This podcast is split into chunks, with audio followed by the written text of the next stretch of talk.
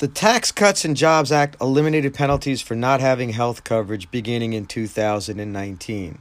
Well, not so fast. Also, understanding the premium tax credit.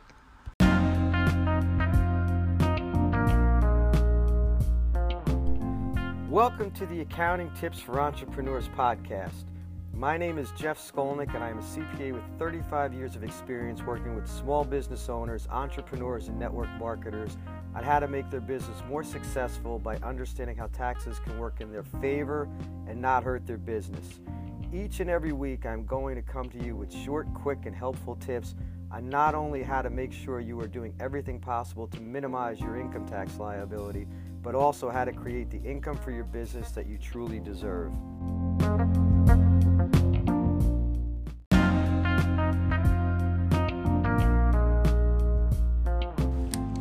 The Tax Cuts and Jobs Act, passed in December of 2017, eliminated the individual mandate of the Affordable Care Act, also known as the ACA or Obamacare.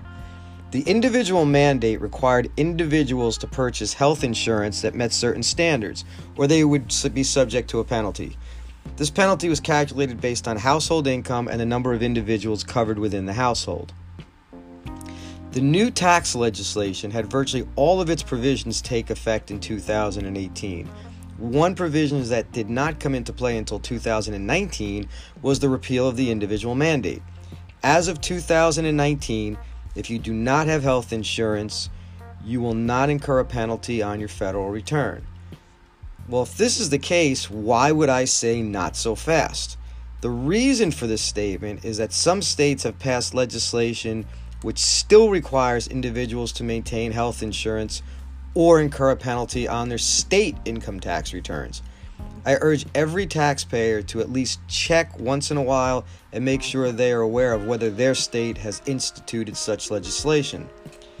Massachusetts has had an individual mandate since 2007. New Jersey and Washington, D.C. have both reinstated the ACA penalty beginning in 2019. California, Rhode Island, and Vermont have also instituted penalties equivalent to the ACA penalties. However, these do not become effective until 2020. I have also recently read that other states, specifically Connecticut, Hawaii, Minnesota, and Washington, are also contemplating enacting similar laws. I point this out because there was a lot of coverage at the time the federal law passed about this repeal, but I do not feel the states have been the states that have issued mandates have been as visible, and I don't like to see anyone surprised come tax season. Now, I want to be clear the penalties I've been discussing so far only relate to individuals that did not have health care insurance that met rules set forth by the federal government. If your coverage met the standards, you had no penalty. I now would like to touch on part of the ACA that, that remains. The premium tax credit provision still exists in the law. The premium tax credit is available to individuals that have low or moderate income to help them afford coverage provided by the health insurance marketplace. Now, there are two ways in which you receive this credit. The first, and by far the more popular choice, is to have the marketplace calculate your expected credit and pay it to your insurance company to lower your monthly outlay. The credit is based on your household income and number of individuals covered. The second option is to pay all of your health insurance payments and receive the credit at the end of the year. It's clear why the first method is more popular. Health insurance is a major expense for most individuals and certainly for all who are going to receive a subsidy, so most simply do not have the money to lay out ahead of time and wait for a credit. I want you to realize that whichever method you choose, the amount of the credit is exactly the same. Now, I will now explain that although I understand the first method, why I hate it as an accountant. If you are to receive a monthly benefit, you must understand that this is based on your estimated income and number of individuals covered. If your actual income is higher, or the number of individuals covered is lower than what you had given to the marketplace, then you will owe money at the end of the year if you overestimated your income or underestimated the number of individuals covered by you, um, you may receive a refund at year end. I hate it because more often than not, I have seen individuals that owe money rather than receive a refund. The problem is, I uh, have to, as an accountant, explain this to them.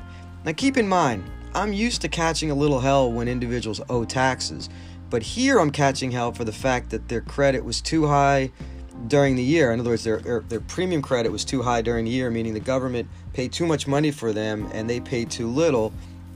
And I didn't give the insurance company their income or their dependents. They did, but I get to be the bearer of bad news. So I want to give you an example. Uh, I ran into this a few years back. I had an individual who reported his family income to the marketplace. He also reported the expected number of dependents. And when we filed his return at the end of the year, he realized that one of his children, who was covered in the prior year, had been working full time all year and was not covered by him. So when I prepared the return, I had to let this man know he had to pay back thousands of dollars to the federal government. This situation unfortunately resulted in me having a new name for this individual, former client. Uh, and I absolutely believe that this was the major reason that this person is a former client. Anyway, I point this story out not to communicate that those eligible should not sign up to receive their credit monthly. I absolutely don't believe that. But I want to point out that if you do go this route and you are receiving your benefit monthly, which would reduce your payments, be careful about the information you give the marketplace. If during the year you discover that either your income is going to be greater than expected or the number of covered individuals will change, alert the marketplace. Once again, I want to make sure there are no surprises that occur when you go to file your return.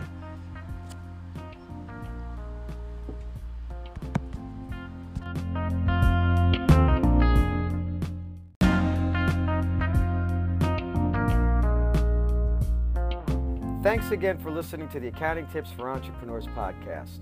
If you could please head over to Apple Podcasts, iTunes, or Spotify and leave me a five star rating and write a review. Also, please connect with me on social media. If there are any tax or accounting related topics you would like me to cover, please don't hesitate to reach out and let me know. If you are that small business owner or entrepreneur that really wants to learn more about how to minimize your tax liability and maximize your income, just head over to www.jeffcpaworld.com and I'll see you over there. Have a great day.